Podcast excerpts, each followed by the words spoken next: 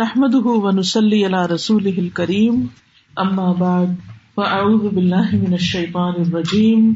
بسم الله الرحمن الرحيم. رب اشرح لي صدري ويسر لي امري واحلل عقدة من لساني يفقهوا قولي. اللہ سبحانہ تعالیٰ کا شکر ہے جس نے ہمیں مسلمان بنایا، نور ایمان نصیب کیا، مسلمان گھرانوں میں پیدا کیا اور ہمیں اپنی اطاعت کی توفیق دی۔ اللہ کا شکر ہے جس نے ہمیں طرح طرح کی نعمتوں سے نوازا۔ اور ان نعمتوں میں سے سب سے بڑی نعمت دین اسلام کی نعمت، قرآن کی نعمت ہے حکمت رسول صلی اللہ علیہ وسلم کی نعمت ہے۔ اور پھر اس کا ہم پر بہت بڑا احسان ہے کہ اس نے ہمیں ان نعمتوں سے فائدہ اٹھانے کی توفیق بھی دی ہے۔ اس نے ہمیں یہ راستہ دکھایا ہے جس پر چل کر آج ہم یہاں بیٹھے ہیں۔ اور اللہ سے دعا ہے کہ اللہ تعالیٰ مرتے دم تک ہمیں اس راستے پر چلتے رہنے کی توفیق عطا فرمائے۔ آج آپ کے ساتھ کچھ باتیں جن کا عنوان دیا گیا ہے، حکمت کی باتیں۔ ان کو کروں گی۔ حکمت کی باتیں تو بہت ہیں، لیکن وہ باتیں جو ایک ماں اپنے بچے کو سکھاتی، وہ وزڈم وہ تربیت جو اپنے بچے کو دیتی ہے، وہ بہت قیمتی ہوتی۔ ہم میں سے اکثر خواتین بچے پیدا تو کر دیتی۔ لیکن پالنے کا طریقہ نہیں سیکھتی۔ اگر ہم دیکھیں تو ہماری ایک ایوریج نارمل لڑکی کی روٹین کیا ہوتی ہے پیدا ہونے سے لے کر شادی تک؟ پڑھنا پڑھنا پڑھنا، ڈگری لینا۔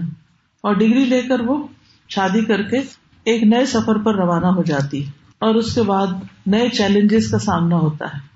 اس ڈگری میں کچھ اور پڑھ رکھا ہوتا ہے اور حقیقی دنیا پریکٹیکل لائف کچھ اور ہوتی۔ اسی لیے آپ نے دیکھا ہوگا کہ بہت سے ایسے لوگ کہ جو بہت پڑھے لکھے بھی ہوتے ہیں، لیکن انہیں باہم نباہ کرنا نہیں آتا۔ شوہر کو اپنی ذمہ داریاں کھانی نہیں آتی، اور بیوی کو شوہر کا دل لبھانا نہیں آتا۔ لہذا اس کے نتیجے میں بچوں کی تربیت بھی صحیح طور پر ہو نہیں پاتی۔ اور بچوں کی تربیت کے بارے میں عموماً ہمارے اسلامی معاشرے میں بہت کم کتابیں پائی جاتی ہیں، بہت کم چیزیں پائی جاتی ہیں۔ اور خصوصاً آج سے کوئی پچاس سال پہلے تو بہت ہی کم لٹریچر تھا۔ اسکیٹرڈ چیزیں تھی لیکن چونکہ چیلنجز اتنے نہیں تھے، اس لیے اس کو اتنا موضوع بحث نہیں بنایا گیا، اس پر بہت کچھ لکھا بھی نہیں گیا۔ میں سمجھتی ہوں کہ اگر ماں اپنی تربیت کا انتظام کر لیتی ہے، تو بچوں کی تربیت ساتھ ساتھ ہوتی چلی جاتی۔ ایک ماں جس کے دل میں اللہ کا ڈر ہو تقوا ہو، اللہ کی محبت ہو، اس کے دین کی محبت ہو، وہ خود نمازوں کی پابند ہو۔ جھوٹ سے پرہیز کرتی ہوں۔ اخلاق، آداب اور بہترین مینرز اس کے اندر ہوں۔ تو یہ چیزیں آٹومیٹیکلی اولاد کے اندر ٹرانسفر ہونا شروع ہو جاتی اس ماں کی بات میں بھی بہت بڑا اثر ہوتا ہے، کیونکہ وہ خود بعمل ہے۔ اکثر لوگ مجھ سے پوچھتے ہیں کہ بچوں کی تربیت کیسے کریں؟ تو میں ان سے یہی کہتی ہوں کہ آپ اپنی تربیت کا بندوبست کر لیں، بچوں کی ساتھ ہی ہو جائے گی۔ کیونکہ ہم بھی وومین بینگز ہیں، وہ بھی۔ جن چیزوں سے ہمیں فائدہ ہوگا، ان چیزوں سے ان کو بھی فائدہ ہوگا۔ ان کی تربیت کرنے کے لیے ہمیں رول ماڈل بننا ہوگا۔ ایک اچھا نمونہ بننا ہوگا۔ تو اس لیے بہت ضروری ہے کہ ہم نمبر ایک اچھا نمونہ بنے نمبر دو، اپنے علم میں اضافے کی کوشش کرتے رہے مستقل طور پر۔ یعنی ہمارا دین ہمیں کیا سکھاتا ہے کہ ہم کب سے کب تک پڑھیں؟ کیا اس میں کوئی گریڈ یا ڈگریاں متعین کر دی گئی ہیں؟ یہ تو بعد میں لوگوں نے خود ہی کسی کورس کا نام، دینی کا نام، عالمہ رکھ دیا، کسی کا فاضلہ رکھ دیا، کسی کا کچھ اور رکھ دیا۔ ہمارے دین کے اندر تو ایسی کوئی درجہ بندی نہیں۔ ہم سب کو جو بات سکھائی گئی اور وہ ہر ایک کے لیے ہے، وہ یہ کہ مہد سے لاحت تک علم حاصل کرو۔ مہد کہتے ہیں پنگوڑے کو یعنی پیدائش سے لے کر مرتے دم تک علم حاصل کرتے رہو۔ لہذا ہم سب کو، چاہے ہم دنیاوی اعتبار سے کوئی ڈگری رکھتے ہوں یا نہ رکھتے ہوں، ہر ایک کو یہ بات ضروری ہے کہ وہ سیکھتا ہی رہے۔ چاہے اس کا حافظہ بہت اچھا ہے اور چاہے اس کا حافظہ اچھا نہیں۔ ضروری نہیں کہ ہر بات رٹی ہی جائے اور ضروری نہیں کہ ہر بات زبانی یاد کر کے اس کو اپنے دل میں ہی رکھا جائے۔ جیسے ہم کھانا کھاتے ہیں تو ہم نے دیکھا ہوگا کہ کھانے کا صرف ایک حصہ ہوتا ہے اور وہ بہت تھوڑا حصہ ہوتا ہے جو ہمارا جزو بدن بنتا ہے، جو ہمارا خون بنتا ہے اور پھر وہ خون غذائیت لے کے اس کو پورے جسم میں پہنچاتا ہے اور سارے جسم کی ضرورت پوری کرتا ہے۔ اسی طرح علم ہوتا ہے۔ علم جب انسان حاصل کرتا ہے تو ضروری نہیں کہ وہ سارے کا سارا ہر وقت دل و دماغ میں حاضر رہے، بلکہ وہ ہمارے عمل کا ایک حصہ بن جاتا ہے، ہماری شخصیت کا حصہ بن جاتا ہے، ہمارے اندر جذب ہو جاتا ہے۔ اور اس کے بعد جب وہ ہمارے عمل میں آ جاتا ہے تو وہی دراصل ہمارے لیے طاقت کا ذریعہ بنتا ہے۔ وہی ہماری صحت کا ذریعہ یعنی روحانی صحت کا ذریعہ بنتا ہے۔ تو اس لیے بے حد ضروری ہے کہ ہم علم حاصل کرتے رہیں کرتے رہیں، جب تک موت نہیں آ جاتی۔ اور ہمارے دین میں علم حاصل کرنے کو عبادت قرار دیا گیا ہے کہ یہ عبادت ہے۔ افضل عبادت ہے کیونکہ کوئی عبادت اس کے بغیر ہو ہی نہیں سکتی۔ حتیٰ کہ انسان کا ایمان بھی اس کے بغیر درست نہیں ہو سکتا جب تک وہ علم حاصل نہیں کرتا۔ اسی لیے قرآن مجید میں آتا ہے فعلم لا الہ الا اللہ۔ علم حاصل کرو، جان لو کہ اللہ کے سوا کوئی الہ نہیں۔ یعنی اللہ کے ایک الہ اور ایک معبود ہونے کے لیے بھی تمہیں علم حاصل کرنا چاہیے۔ دلائل کے ساتھ، یقین کے ساتھ، روشنی کے ساتھ، پورے شرح صدر کے ساتھ اللہ پر ایمان ہونا چاہیے۔ ہمارا اپنا بھی اور ہمارے بچوں کا بھی۔ صرف اس لیے نہیں ہونا چاہیے مسلمان گھرانے میں پیدا ہوئے۔ اگر ہم اس سے باہر نکلیں گے تو ہمارے لیے بڑی مشکل ہو جائے گی۔ نہیں اس لیے کہ واقعی اللہ ایک ہے، واقعی دین اسلام سچ ہے، واقعی قرآن اللہ کی کتاب ہے اور واقعی محمد رسول اللہ صلی اللہ علیہ وسلم آخری نبی ہے اور حق لے کر آئے ہیں۔ ان باتوں کا ہمیں اور ہمارے بچوں کو اچھی طرح دلائل کے ساتھ پتا ہونا چاہیے اور اس چیز کا باقاعدہ علم حاصل کرنا چاہیے۔ اس کے بعد، اللہ سبحان تعالیٰ کے ساتھ جب تعلق درست ہوتا ہے انسان کا اور انسان اللہ تعالیٰ کو پہچان لیتا ہے، اس کے دل میں ایمان آ جاتا ہے، اللہ کی محبت آ جاتی اس کی خشیت آ جاتی ہے اور اس کے ساتھ ایک ون آن ون بیس پر کنیکشن ہو جاتا ہے۔ تو پھر انسان کا دل چاہتا ہے کہ اس کے آگے جھکے، اس کی عبادت کرے اور اس کو اپنا رب مانے۔ پھر نماز پڑھنا اس کے لیے بوجھ نہیں ہوتا، بلکہ وہ خوشی سے نماز ادا کرتا ہے۔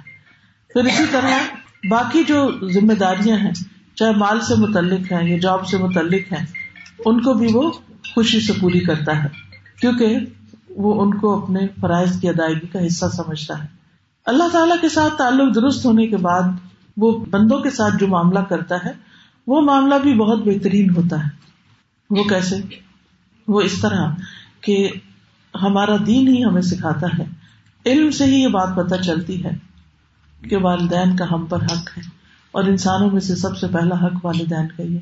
ہماری رشتے داروں کا ہم پر حق ہے۔ یتیموں اور مسکینوں کا ہم پر حق ہے۔ یعنی تمام انسانوں کا حق کیسے ادا کرنا ہے اور وہ حق کیا ہے، یہ ہمارا دین ہی ہمیں سکھاتا ہے۔ تو جو شخص جتنا زیادہ پڑھتا چلا جاتا ہے، پھر اس کو اپنی غلطیاں، کوتاہیاں، خطائیں بھی نظر آنے لگتی ہیں۔ اور اگر وہ سچے دل سے اللہ کو راضی کرنا چاہتا ہے، تو پھر اس کے لیے وہ کوشش بھی کرتا ہے۔ اور اس طرح اس کا معاملہ بندوں سے بھی درست ہو جاتا ہے۔ پھر اسی طرح اس کو یہ بھی پتا چل جاتا ہے کہ میرے اوپر میری اولاد کی طرف سے بھی بہت سی ذمہ داریاں ہیں۔ مجھے اس دین پر صرف خود عمل نہیں کرنا، بلکہ اپنے بچوں اور اپنی آئندہ نسلوں کو بھی اس راستے پر چلانا ہے۔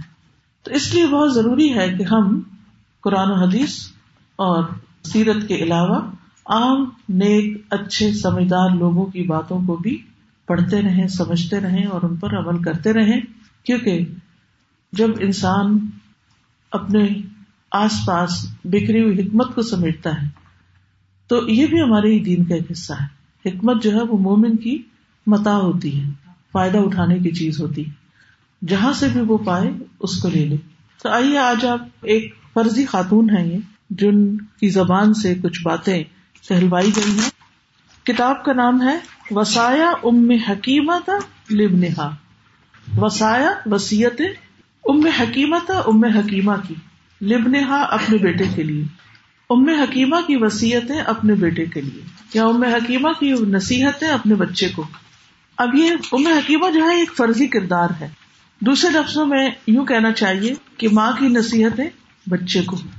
اب ہر ماں کو اپنے بچے کو یہ چیزیں بتانی چاہیے، سکھانی چاہیے۔ وہ کیا ہے ان شاء اللہ ہم اس کے ٹیکسٹ کو پڑھیں گے اور اس کے ٹیکسٹ کو پڑھ کر اس میں جو ایکسٹرا باتیں ہوں گی نوٹس اپنے لیے، اپنی یاد دہانی کے لیے وہ سامنے لکھتے جائیں گے۔ اور آپ اپنے بچوں کو، یا اگر آپ کوئی اسکول میں پڑھاتے ہیں، یا آپ اگر بچوں کو ناظرہ مثلاً پڑھاتے ہیں، یا اور کوئی کلاسز لیتے ہیں۔ تو بہتر یہ ہے کہ آپ اس کو تھوڑا تھوڑا کر کے، کترا کترا کر کے آگے بھی ڈلیور کر دیں۔ اور اگر بک گھر میں ہوگی تو بچے خود بھی پڑھ لیں گے، کیونکہ انگلش میں بھی ہے اس میں، اردو میں بھی ہے۔ اور عربی میں بھی ہے۔ اصل ٹیکسٹ جو ہے وہ عربک کا ہے، لیکن اس کا پھر ترجمہ کر کے ہم نے چھاپا ہے، کیونکہ باتیں بڑی خوبصورت تھی تو وسایا ام حکیمت لبنہا، چونکہ عربی عبارت بھی ہے، تو جو مزہ عربی پڑھنے میں ہے اور سمجھنے میں وہ اردو اور انگلش میں نہیں، تو اس لیے میں عربی ساتھ پڑھوں گی اور اس کے بعد ایک ایک بات کو لے کر ہم ڈسکس کریں گے۔ وہ کہتی ہے، بنیا، اے میرے پیارے بچے، چھوٹے سے بچے اشیا و بچو تم چیزوں اور لوگوں کے بارے میں باتیں کرنے سے۔ اللہ باد انت من صحت المستر مگر اس کے بعد کہ تم اس کے سورس یا اس کے ماخذ کے صحیح ہونے کا یقین کر لو۔ کتنی عمدہ بات ہے کہ کسی انسان کے بارے میں اور کسی بھی چیز کے بارے میں زبان نہ کھولو جب تک کہ اس بات کے صحیح ہونے کا تمہیں یقین نہ ہو۔ معیار دیکھیے سچائی کا۔ اب معلوم ہے نا کہ جنت میں کون کون لوگ جائیں گے؟ سراط اللہ انعامتا علیہم میں کون کون شامل ہیں؟ ہم ہر روز دعا کرتے ہیں سورت الفاتحہ میں نماز کے اندر بھی اور کبھی باہر پڑے تو اس میں بھی۔ اح دن سراط المستقیم سراط الدین انعامت علیہم۔ یہ انعام یافتہ لوگ کون ہیں جن پہ اللہ کا بڑا انعام ہے؟ ان کے بارے میں قرآن مجید میں ہی آتا ہے کہ وہ ہیں من النبیین و صدیقین و شہدائی و صالحین و حسن اولئک رفیقا، انبیاء، اور انبیاء کے بعد سب سے پہلا درجہ صدیقین کا، جو ہمیشہ سچ بولتے ہیں، سچ کی تلاش میں رہتے ہیں، سچائی کے ساتھ جیتے ہیں اور سچائی پہ مرتے ہیں۔ جن کی زندگی کا شعر ہی سچ ہے، آج ہماری زندگیوں میں سے سچ کی قدر و قیمت ختم ہو گئی۔ اور منافق کو منافق بنانے والی پہلی چیز جھوٹ ہے۔ دو روخا پن اب آ دیکھیں، اگر ہم اس اصول کو اپنے لیے لے لیں کہ کسی چیز کے بارے میں کچھ نہیں کہنا جب تک کہ پکا یقین نہ ہو، اور کسی انسان کے بارے میں کوئی بات نہیں کرنی جب تک کہ ہم نے پوری طرح جان نہ لیا ہو کہ واقعی وہ ایسا ہے، تو ہماری کتنے فیصد باتیں ختم ہو جائیں گی۔ اول تو یہ چھوٹے ذہن کی علامت ہوتی ہے، چھوٹی سوچ ہوتی ہے کہ انسان بیٹھ کے لوگوں کو ڈسکس کرے۔ یا پھر چیزوں کے بارے میں، کبھی کھانے پینے کی، کبھی کسی چیز کی۔ ٹھیک ہے، انسان اس دنیا میں رہتا ہے، وہ فرشتہ نہیں ہے۔ اس نے کھانا پینا بھی ہے، اس نے گھر بھی چلانا ہے اسے لوگوں میں بھی رہنا ہے، اسے پہچان ہونی چاہیے۔ وہ پہچان کرے گا، جانے گا، لیکن یہی اس کی زندگی کا مقصد نہیں ہو جانا چاہیے کہ سارا وقت بس یہی کچھ کرتا رہے، اس سے آگے بڑھنا چاہیے۔ اب دیکھیے، کچھ انسان کی جسمانی ضروریات ہوتی، کچھ روحانی ضروریات ہوتی، کچھ ذہنی ضروریات ہوتی، کچھ جذباتی ضروریات ہوتی۔ ان سب کی تسکین کا سامان اللہ نے پیدا کیا جسمانی ضرورت کھانا، پینا، سونا، شادی، بیاہ۔ پھر روحانی ضرورت، جیسے ایمان ہے، قرآن کی سمجھ ہے، اسی طرح دین کی باقی باتیں۔ پھر جذباتی ضرورت، انسان کے اندر محبت کے جذبات بھی ہیں، ان کی بھی تسکین اسے چاہیے ہوتی ہے۔ پھر اسی طرح اس کے اندر غصہ، غم، بہت سی اور چیزیں، ان کو اپنی جگہ پر رکھنا۔ اور پھر ذہن اور عقل جو ہے انسان کی، اس کی نشو نما اور بالدگی یہ بھی بڑی ضروری ہوتی ہے۔ تو اس کے لیے مطالعہ کرنا، کتابیں پڑھنا۔ لیکن ہم سب سے زیادہ کس چیز پہ توجہ کرتے ہیں؟ جسمانی ضروریات پر۔ کسی حد تک کچھ چند پرسینٹ روحانی ضروریات کو بھی دیکھ لیتے لیکن ہمیں نہیں آتی اینگر مینجمنٹ ہمیں نہیں آتی کانفلکٹ ریزولوشن ہمیں نہیں آتی کہ محبت کی حد کیا ہے، محبت کس سے کرتے ہیں، کتنی کرتے ہیں، کون سی جائز ہے کون سی نہیں۔ محبت کرتے ہیں تو حد سے بڑھ جاتے ہیں، نفرت کرتے ہیں تو حد سے بڑھ جاتے ہیں، عدل انصاف سے بڑھ جاتے ہیں، کیونکہ یہ ہم نے سیکھا ہی نہیں۔ اسی طرح پڑھنا پڑھانا وہ تو اسکول کا کام تھا نا۔ اب اسکول ختم ہو تو اب بھی پڑھتے رہو۔ کتنے لوگ اسکول ختم ہوتا ہے تو کتابوں کو کہاں کر دیتے پاکستان میں تو ردی بھیج دیتے ہیں، یہاں کا مجھے نہیں پتا۔ جنگ میں نکال دیتے ہوں گے یا ابل تو خریدتے ہی بہت لوگ اب کام ہے اور ویسے بھی اب تو ڈیجیٹل ہو گئی، ہر چیز تو ضرورت ہی کیا ہے، کتابیں لینے تو کہنے کا میرا مطلب یہ ہے کہ ہم زیادہ تر وقت اپنی جذباتی ضروریات پوری کرنے کے لیے بھی کچھ سیکھنے کی بجائے کسی پہ غصہ ہے تو اس کے اوپر بات، کسی نے غم پہنچایا تو اس پہ بات، کسی سے محبت ہے تو اس کی بات، کسی سے نفرت ہے تو اس کی عبت یہی باتیں کرتے رہتے ہیں۔ اچھا اور بعض باتیں ہمارا فرسٹ ہینڈ ایکسپیرئنس بھی نہیں ہوتی۔ وہ کیا ہوتی؟ سنی، سنائی۔ سیاسی لیڈرز کے بارے میں۔ اپنے ہوں یا دنیا کے کسی اور ملک کے ہوں۔ جو میڈیا میں اخبار میں پڑھا کہیں، بس وہی آگے دوہرا دیا۔ خود کچھ بھی نہیں پتا۔ ہمیں کیا پتا کہ حقیقت کیا ہے؟ تو ہم کیوں آگے آگے آگے اس کو کیے چلے جا رہے ہیں؟ اور پھر اس کے بعد اس پہ تبصرہ اور اس کو یقین کی حد تک۔ میں سو فیصد تم بتاتی ہوں کہ بالکل صحیح ہے۔ میں نے فلاں جگہ پڑھا تھا۔ نہ کہ فلاں جگہ بھی بازو کا غلط باتیں لکھی ہوتی۔ میرا پرسنل ایکسپیرئنس ہے۔ میڈیا نے میرے بارے میں جب کبھی لکھا اس میں سے حقیقت بہت تھوڑی تھی۔ اس سے میں نے سیکھی یہ بات کہ جب میڈیا کسی اور کے بارے میں کچھ شائع کرتا ہے یا بولتا ہے، تو ضروری نہیں کہ وہ سچی بات ہی ہو اور حقیقت پر مبنی بات ہی ہو۔ بہت سی غلط فہمیاں بھی ہو سکتی۔ تو میرا یہ شغل نہیں ہونا چاہیے کہ میں ان چیزوں کو لے کر آگے بڑھوں۔ تو سب سے سچی بات کس کی بات ہے؟ وہ ان الحدیث کتاب اللہ۔ سب سے سچی بات اللہ کی کتاب ہے۔ لیکن ہمارے پاس اسی کو سمجھنے کا پڑھنا میں نہیں کہہ رہی، پڑھ پھر بھی لیتے ہیں۔ سمجھتے نہیں۔ اسی کو سمجھنے کا وقت نہیں، نہ اپنی اولادوں کو سمجھانے کا وقت ہے۔ نہ اس کے لیے ہم وقت نکالتے ہیں اور نہ اس کو امپورٹینٹ سمجھتے ہیں، جو سب سے سچی بات ہے۔ اچھا چیزوں کے بارے میں بھی ہمارا کیا طرز عمل ہے؟ سنی سنائی بات ہے یہ چیز گرم ہے، یہ ٹھنڈی ہے، یہ فلاں کو نہیں کھانی چاہیے، اس سے یہ ہو جاتا ہے، اس سے وہ سب بغیر تصدیق شدہ چیزیں ایک سے دوسرے میں ٹرانسفر کرتی ہیں اور پھر کوئی کہیں سے کسی چیز کے فائدے پڑھ لیتا ہے اور وہ سب کو ٹوٹ کے بتاتا پھرتا ہے اور حالانکہ ہر ایک کا مزاج جو ہے وہ مختلف ہوتا ہے۔ ایک کمیز سب کو نہیں پوری آتی۔ اللہ نے ہر ایک کا مزاج الگ الگ بنایا۔ ایک شخص ایک چیز کھاتا ہے اور اب تو آپ دیکھیں الرجیز کا دور ہے۔ ایک ہی چیز ایک بچہ کھاتا ہے، وہ اس کے لیے بہت مزے کی اور دوسرے کے لیے وہ بیماری ہے۔ ایک ہی چیز ہے۔ تو اسی طرح ہر چیز جو ہے وہ ہر ایک کو سوٹ نہیں کرتی۔ تو ہمیں اپنا یہ مزاج بنانا ہے کہ بات وہ کرنی جس کا یقین ہو۔ نہیں تو چپ رکھے، اپنے آپ کو بند رکھے زبان۔ اور اسی طرح لوگوں کے بارے میں بھی اور چیزوں کے بارے میں بھی۔ معلومات دوسروں کو وہ دیں جو اتھینٹک ہو جو اتھینٹک نہیں، اس کی ضرورت بھی نہیں۔ لیکن افسوس یہ کہ آج کل سوشل میڈیا کے اوپر جو معلومات ایک دوسرے کو فارورڈ کی جا رہی ہوتی ہیں، ان میں سے اکثر کیونکہ بنیادی نہیں ہوتی۔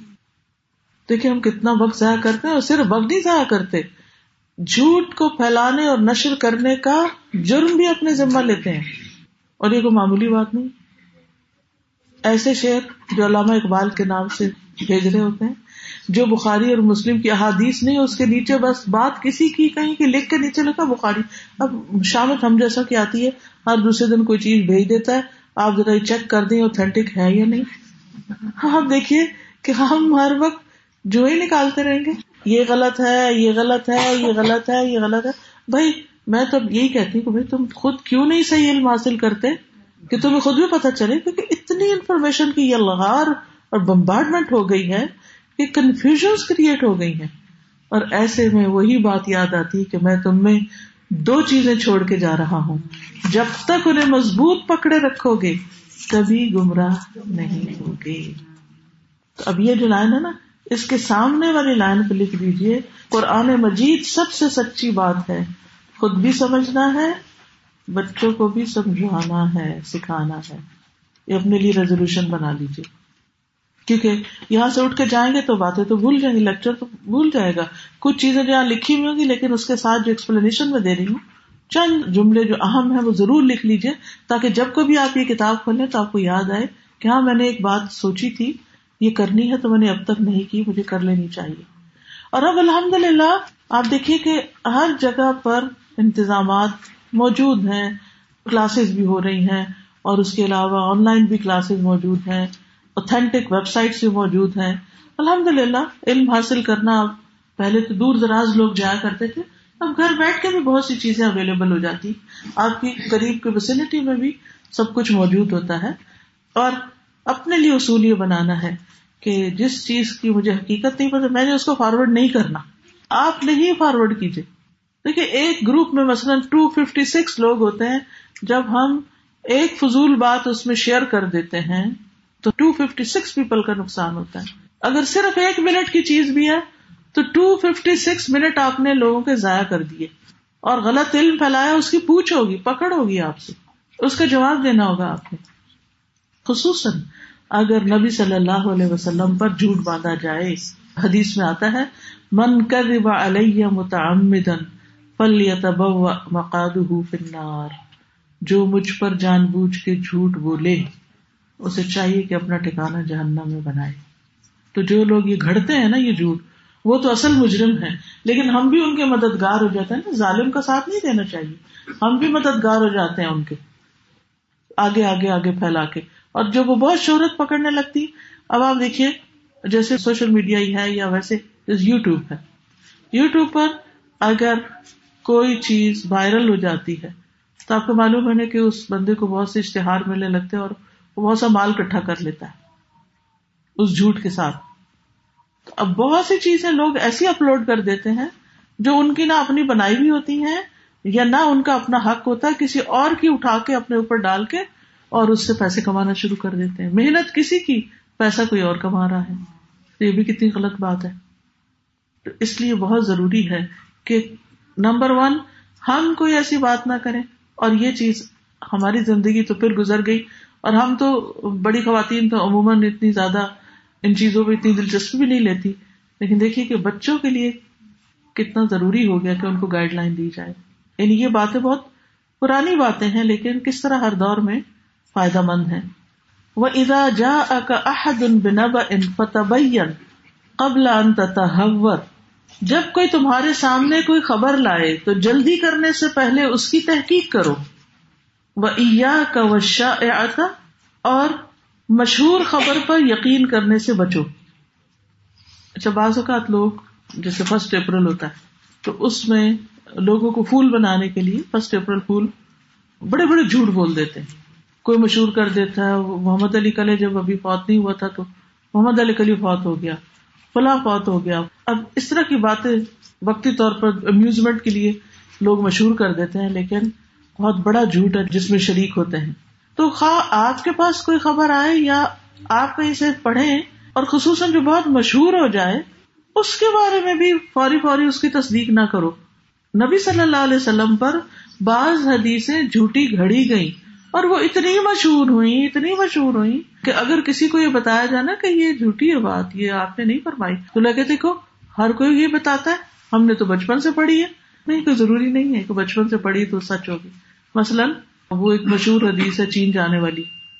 علم حاصل کرنے کے لیے اگر چین بھی جانا پڑے تو چلے جاؤ۔ یہ کوئی حدیث نہیں ہے۔ ہاں، نہ ہی نبی صلی اللہ علیہ وسلم نے لوگوں کو علم حاصل کرنے چین بھیجا۔ ہاں اگر آپ کی اپنی چوائس ہے جانے کی آج کل بہت سے لوگ میڈیکل وہاں جا کے پڑھ لیتے ہیں اور جلدی یا سستی ڈگری کر لیتے ہیں۔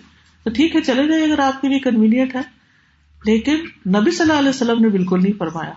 اسی طرح کی اور بھی مشہور مشہور باتیں کچھ ہوتی ہیں کہ جو آپ کی حدیث نہیں ہوتی، لیکن وہ جھوٹی باتیں ہوتی ہیں جو آپ کے نام لگا دی گئی۔ آپ کے نام کیوں لگا دی گئی؟ کیونکہ لوگ یقین کر لیں گے۔ کیوں یقین کر لیں گے؟ کیونکہ آپ سب سے سچے اور امین تھے، صادق اور امین تھے۔ پھر کہتی ہیں لا تصدق کل ما يقال ولا نصف ما تبصر. نہ تم تصدیق کرو، نہ تحقیق کرو ہر اس بات کی جو کہی جاتی ہے، اور نہ آدھی اس کی جو تم دیکھتے بھی ہو۔ یعنی سنی سنائی باتوں کی تو تصدیق کرو ہی نہیں، جب تک کہ اس کے سورس کا پتا نہ ہو۔ اور ایون اگر تم کوئی چیز دیکھ بھی لیتے ہو تو پھر بھی بینیفٹ آف ڈاؤٹ دو۔ کیونکہ ہو سکتا ہے کہ ایک چیز کو دیکھ کر تم کچھ سمجھے، جبکہ اس کی حقیقت کچھ اور ہی تھی۔ اس کی مثال واقع عفق ہے۔ کس کس کو پتا ہے واقع عفق کا؟ الحمد للہ جنہوں نے دورہ قرآن سنا ہو، ان کو ضرور پتا ہوتا ہے یہ واقعہ کیا۔ یہ واقعہ ہے نبی صلی اللہ علیہ وسلم کی بہت پیاری بیوی، حضرت عائشہ صدیقہ رضی اللہ تعالیٰ عنہ پر الزام لگ گیا تھا کسی شخص کے ساتھ ملوث ہونے کا، صفوان بن معطل کے ساتھ۔ حالانکہ اس بات میں کوئی حقیقت نہیں تھی۔ مگر منافقین نے اتنا پروپیگنڈا کیا کہ لوگوں نے اس کو کچھ نے تو سچ ہی مان لیا اور آگے بھی بات کر دی، جن میں تقریباً سارے منافقین شامل تھے اور کچھ سچے مومن بھی اس جھوٹے پروپیگنڈے سے متاثر ہو گئے۔ حالانکہ بات بالکل جھوٹ تھی۔ وہ کیا تھی کہ حضرت عائشہ پیچھے رہ گئی تھی لشکر سے اور جن کی ڈیوٹی تھی سامان وغیرہ کو اور پیچھے رہی بچی کچھ چیزیں دیکھنے کو، وہ جب آئے تو انہوں نے دیکھا کہ حضرت عائشہ ہے اور سوئی بھی ہے اور قافلہ جا چکا ہے۔ تو انہوں نے انا للہ پڑھا اور وہ جاگ اٹھی اور ان کے آگے اونٹ کر دیا۔ وہ بیٹھ گئی اور وہ ان کو لے کے مدینہ۔ جو ہے وہ مدینہ میں انٹر ہوئے، ان کو لے کر تو کہا کہ یہ نبی کی بیوی تو نوز باللہ پیچھے رہی ہے۔ اس شخص سے دوستی کی وجہ سے اور کوئی برا کام کر کے آئی کتنا بڑا جھوٹ تھا۔ اور کتنا اس کو عام کر دیا گیا۔ صرف اس لیے کہ اب عبداللہ بن ابئی کیا کہتا ہوگا کہ میں نے اپنی آنکھوں سے دیکھا اس کو۔ ساتھ آتے بھی تم نے آنکھوں سے دیکھا ہے سفمان کو حضرت عائشہ ایک طرح سے ان کو فیور کر کے ان کو لاتے ہوئے۔ تم نے یہ تھوڑی دیکھا کہ نوز اللہ اس نے کوئی برا کام اور یہ ضروری تو نہیں کہ اگر کوئی مرد کسی عورت کے ساتھ کسی جگہ اکیلا ہے، دیکھا گیا تو وہ ضرور کو برا ہی کام کر کے بیٹھے ہوں گے۔ یہ تو حق نہیں۔ اسی لیے اس چیز سے منع کیا گیا کہ کوئی عورت کسی مرد کے ساتھ اکیلی نہ بیٹھے۔ کیونکہ اس سے لوگوں کے اندر شکو کو شبہات پیدا ہو جاتے ہیں۔ اور وہ گھروں میں لڑائیاں فساد شروع ہو جاتے ہیں۔ میں ساسکٹون میں تھی پچھلے ہفتے۔ تو مجھے کسی نے بتایا کہ یہ بچی بہت پیاری سی بچی ہے، بہت اچھی، بہت باخلاق سی۔ لیکن ہسبینڈ وائف کے بیچ میں لڑائی ہو گئی ایک بات پر۔ وہ یہ تھی کہ لڑکی کے جو پیرنٹس تھے، وہ بہت ماڈرن تھے اور ان کے اندر کزنس کے ساتھ ہاتھ ملانا حق کرنا بیٹھنا، ہنسی مذاق کرنا کو برا نہیں سمجھا جاتا۔ لیکن شوہر کا جو خاندان تھا، وہ ذرا ریزرو قسم کا تھا۔ اب اسی طرح کہیں کسی پارٹی شادی میں ہسبینڈ نے دیکھ لیا کہ میری وائف جو ہے، وہ اپنے کزن کے ساتھ ہنس بول رہی ہے which was just normal routine matter ان کے لیے خاندان میں۔ تو بس یہاں سے پھر اس نے ہر چیز میں شک کرنا شروع کر دیا۔ ہر چیز کے اندر لڑائی، جھگڑا فتنا فساد اور اتنی قابل اور اتنی پیاری اور اتنی اچھی بچی جس کرب سے گزر رہی ہے، اس کا اندازہ نہیں کیا جا سکتا۔ اب آپ دیکھیے کہ ہسبینڈ وائف کا رشتہ ایک ٹرسٹ کا رشتہ ہوتا ہے۔ ایک دوسرے کے اوپر اگر ٹرسٹ نہ رہے تو زندگی حرام ہو جاتی ہے۔ غموں کا امبار لگ جاتا ہے۔ تو ایسی صورت میں اسلام نے کچھ ایسی حدیں لگائی ہیں، کچھ ایسی پابندیاں ہمیں بتائی ہیں کہ ان کا لحاظ رکھا جائے تاکہ میاں بیوی بی کا آپس کا ٹرسٹ جو ہے وہ خراب نہ ہو، وہ ختم نہ ہو۔ تو بہرحال، وہ تو ایک الگ ایشو ہے۔ یہاں پر جو بات کی جا رہی ہے، وہ یہ کہ لوگوں کی باتوں کی تصدیق مت کرو، سنی سنائی باتوں کی۔ اور ایون جب تم کوئی چیز اپنی آنکھوں سے بھی دیکھ لو، تو اس پہ بھی ٹھہر جاؤ۔ فوراً ججمنٹ نہیں پاس کرو۔ بعض اوقات دور سے چیزیں کچھ اور نظر آ رہی ہے بعض اوقات ایک چیز ہم سوچ رہے ہوتے ہیں اور ہم اپنے ہی آئینے اور نظر، اینک کے مطابق اس کو دیکھ رہے ہوتے ہیں۔ اب جن لوگوں کی نظر کمزور ہوتی ہے اور وہ اینک سے صحیح دیکھ پاتے ہیں، اگر وہ اینک اتار دیں تو ان کو بعض اوقات دوسروں کو دیکھنے میں بھی غلط فہمی ہو جاتی۔ کہتے نہیں، میں نے دیکھا تھا فلاں بھی نہیں، آپ کی اینک نہیں لگی۔ اس لیے آپ نے کچھ اور دیکھا۔ اینک لگ جائے گی تو پھر چیزیں کچھ اور نظر آئیں گی۔ تو دیکھنے میں بھی غلط فہمی ہو جاتی ہے۔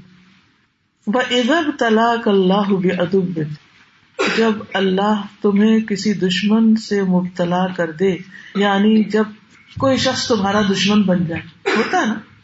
تو اسے ڈیل کیسے کرو؟ مثلاً آپ کے بچے اسکول میں ہیں، بعض اوقات لڑائیاں ہو جاتی ہیں فائٹنگ ہو جاتی ہے، دشمنیاں پیدا ہو جاتی ہیں، یا اسی قسم کی کچھ چیزیں ہو جاتی ہیں۔ اچھا بعض ایسی ہوتی ہے جو بہت اوپن ہوتی ہیں اور بعض ہوتی ہیں جو دل ہی دل میں ایک دوسرے سے بغض رکھے ہوئے ہوتے ہیں اور اینیورسٹی تو پھر کیا کرو؟ اس کو کس طرح اوور کم کرو؟ قابم ہو بال احسان الہی اس کا مقابلہ احسان کے ساتھ کرو۔ قرآن مجید میں آتا ہے ادفا بلتی ہی احسن۔ اس طریقے سے دور کرو جو احسن یعنی برائی کو بھلائی سے دور کرو۔ اقسم باللہ، میں اللہ کی قسم کھاتی ہوں۔ ان العداوت تنقلب حبا، کہ دشمنی محبت میں بدل جائے گی۔ تصور، سوچو تو ذرا۔ سوچو تو صحیح۔ بہت ہی اچھی بات انہوں نے کہی، اور اس پہ توجہ کی ضرورت ہے۔ اپنے لیے سامنے کے پیج پر لکھ لیجیے نفرت اور دشمنی کا مقابلہ احسان کے ساتھ کرنا ہے۔ احسان کے ساتھ۔ آپ نے دیکھا ہوگا کہ بعض بچے آپس میں گھروں میں بہت لڑتے ہیں۔ بھائی بھائی سے لڑ رہا ہے، بہن بھائی سے لڑ رہی ہے۔ اور آپ سر پکڑ کے بیٹھ جاتے سمجھ نہیں آتا کہ ان کو کیسے سمجھاؤں۔ آپ ہر روز صلاح کرا رہے ہوتے ہر روز سمجھا رہے ہوتے مت لڑو مت لڑو مت لڑو۔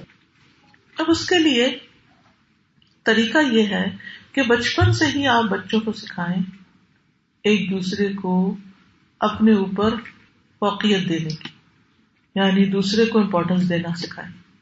جو لوگ دوسروں کو اہمیت دینا جانتے ہیں، ان کا صحیح مقام پہچان کر ان کو اس مقام کے مطابق ڈیل کرتے ہیں۔ ان کی زندگی میں مسائل کم ہوتے ہیں۔ جب ہم کسی کو ریسپیکٹ نہیں دیتے، جبکہ اللہ نے اس کو ریسپیکٹیبل بنایا، تو مسائل بڑھ جائیں گے۔ اور اس میں مثال ہے ہسبینڈ وائف کی مسئلہ شروع میں میں نے بات کی، قرآن سب سے سچی کتاب ہے۔ وہ سچ بولتی ہے، ہم نہ مانے تو ہماری مرضی۔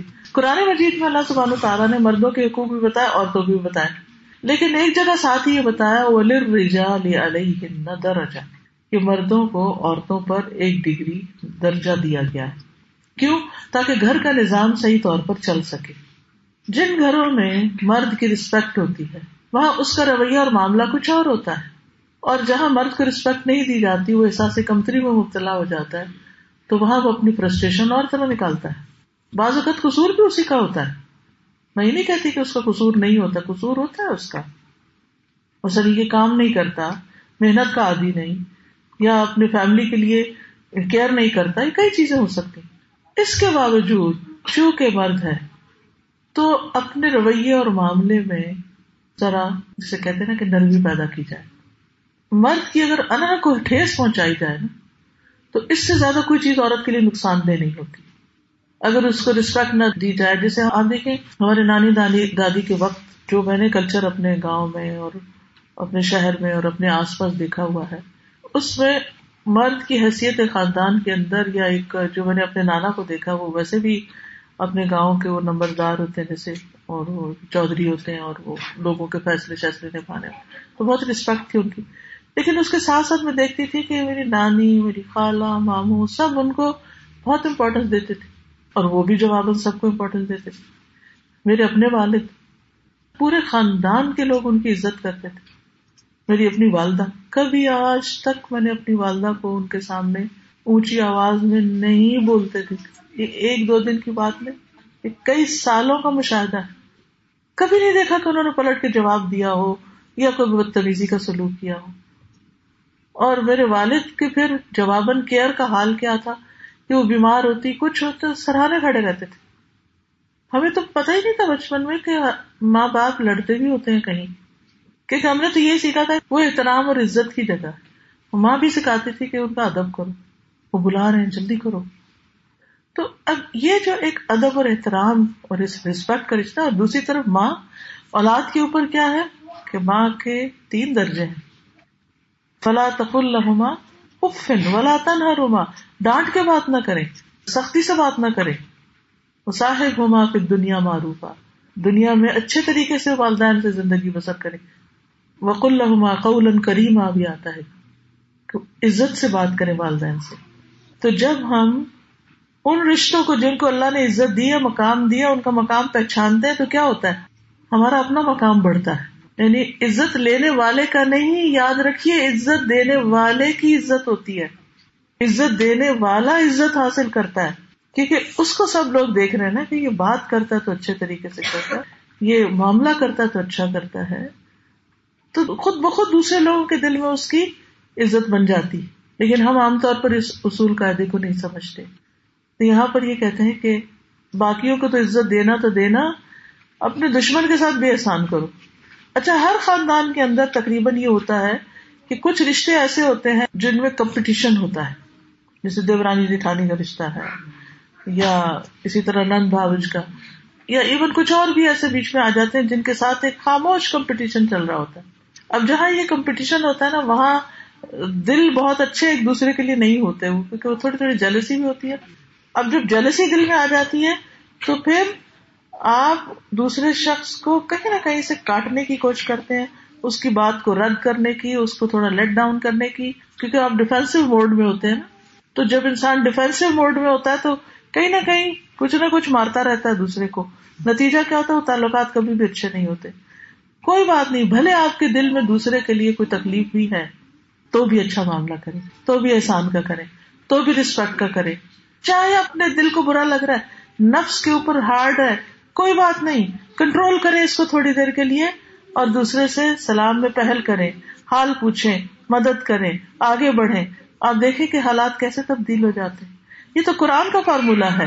ادفا بلتی ہی آسن عید الدی بینا کا و بینا ہوں اداوت کا ان ولی حمیم کہ تمہارے اور اس کے درمیان اگر عداوت بھی ہے تو ایسا ہو جائے گا جیسے گہرا دلی دوست نبی صلی اللہ علیہ وسلم کا کارنامہ یہی ہے کہ انہوں نے اپنے دشمنوں کو دوست بنایا ہم اپنے محسنوں کو بھی اپنا دوست نہیں بنا سکتے۔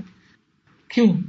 ٹھیک ہے، زندگی میں کچھ لوگ بڑے سخت مزاج ہوتے ہیں، ہارڈ ہوتے ہیں، مشکل ہوتی ہے ڈیلنگ ان سے۔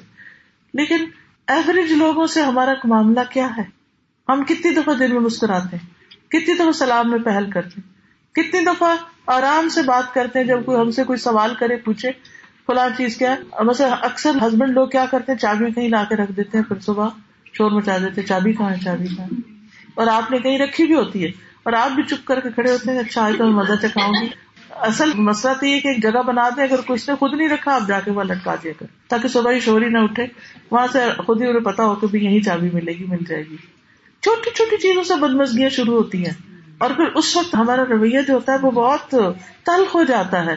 جس سے وہ تلخی لے کے نکلتے ہیں اور آپ تلخی لے کے پیچھے رہتی ہیں اور زندگی جو ہے وہ دوبھر سے دوبھر ہوتی چلی جاتی ہے۔ تو اب کسی کو تو پہل کرنی ہے نا۔ تو نفرتوں کو ختم کریں۔ اور جو ابتدا کرتا ہے اچھے رویے کی، اس وقت بہت بھاری ہوتا ہے نفس پر۔ کہ اس نے مجھے ہرٹ کیا تو میں تو نہیں ہوں، میں تو بولوں گی بھی نہیں۔ تین دن میں وہ ہرٹ ٹھنڈی ہو جانی چاہیے۔ اور اس کے بعد یہ ہے کہ جو پہل کرے گا، سارا ثواب اس کو مل جائے گا۔ دو سلام کرنے والوں میں جو پہل کرتا ہے، اس کا اجر زیادہ ہوتا ہے۔ کیونکہ ہمارا دل ہمیں کنٹرول کیے نا نفس کنٹرول کیے ہوئے۔ تو ہم یہ کر نہیں پاتے۔ تو آگے کیا ریزولوشن بنائیں گے؟ کیا لکھیں گے سامنے والے پیج پر؟ نفرتوں کو ختم کرنا ہے۔ برا کرنے والے سے اچھا کرنا ہے۔ آج جا کر کوشش کیجیے جس شخص نے، کسی پرانی دوست نے کافی دن تک آپ کو کال نہیں کیا، آپ ذرا آج جا کے حال پوچھ لیں۔ کتنی خوش ہو جائے گی۔ اور جب وہ خوش ہوگی تو آپ بھی بہت خوش ہو جائیں گے۔ یا کسی ایسے رشتے کو جو منتظر رہتا ہے آپ کا، خاص طور پر ہمارے ماں باپ اگر دور ہوں تو منتظر رہتے ہیں۔ سسرال والے تو اور بھی زیادہ کیا کرتے کہہ بھی نہیں سکتے ہو، لیکن دل بھی ان کا چاہ رہا ہوتا ہے کہ ہمیں پوچھ لیں، پوچھ ہی لیں۔ امون شکوا کیا ہوتا اس نے تو مجھے پوچھا تک نہیں، اس نے مجھے اگنور کر دیا۔ یہ اگنور کرنے کی فیلنگ جو بڑی تکلیف دہ ہوتی ہے۔ آپ کسی شادی میں گئے ہیں، کسی پارٹی میں گئے ہیں، آپ کسی کو گلے لگا لگا کے مل رہے ہیں، اور وہ بزرگ بڑی ساس آپ کی شکل دیکھ رہی ہے کہ کب فارغ ہوگی دوستوں سے؟ جو میرے پاس بھی آئے ہم چونکہ اس مقام پہ ابھی پہنچے نہیں نا، تو ہمیں پتا بھی نہیں ہوتا کہ ان کی فیلنگس کیا ہے نہیں تو جو جو بڑے ہوتے ہیں، تو پھر احساس ہوتا ہے کہ بزرگوں کے پاس جا کے سلام کر کے ان کی دعا لینا زندگی میں کتنی خوشیاں لے آتا ہے۔ بعض اوقات ایسا ہوتا ہے کہ بچوں کا قصور ہوتا ہے، ماں باپ کا نہیں ہوتا تو ہم بچوں کے قصور کی سزا ان کے ماں باپ کو بھی دے رہے ہوتے ہیں۔ حالانکہ ان کا نہیں، ویسے خالہ کے گھر رشتہ ہوا، ماموں کے گھر ہوا، نہیں بنی۔ اب خالہ ماموں سے بھی کاٹ لی۔ بھائی کیوں؟ نہیں، انہوں نے اس وقت حق کی بات نہیں کی۔ حق کیا وہی ہے جو آپ کہتے ہیں؟ یعنی کہ ہم کیا چاہتے ہیں؟ یا تو لوگ ہماری حمایت میں بولے ورنہ وہ سب ہمارے دشمن ہیں۔ یا ہم ان سے دشمنی بول لے رہے ہیں۔ یہ ضروری تو نہیں ہوتا کہ ہر شخص آپ کے حق میں ہی بولے۔ اس لیے بہت ضروری ہے کہ برا کرنے والوں کے ساتھ اچھا کرنا اور اللہ کی خاطر اور اللہ کے چہرے کی خاطر۔ اور یہ ہو نہیں سکتا جب تک صبر نہ ہو۔ اور صبر کرنے والوں کا اجر بے حساب بے حساب۔ دادا میں نے ابھی جو کسی لیکچر کے دوران بات سیکھی کہ صبر کرنے کی جب بات آئی ہے تو جب دو میں معاملہ ہو رہا ہے تو صبر کرنے والی میں خود ہوں میں۔ صبر کو دوسرے پہ نہ ڈالوں۔ ایگزیکٹلی ہمارا رویہ میرا اپنا رویہ کہ اگر صبر کرنے کا معاملہ ہو تو دوسرا صبر کرے اور میں اپنی زبان استعمال کروں۔ یعنی اپنے سے شروع کیا جائے۔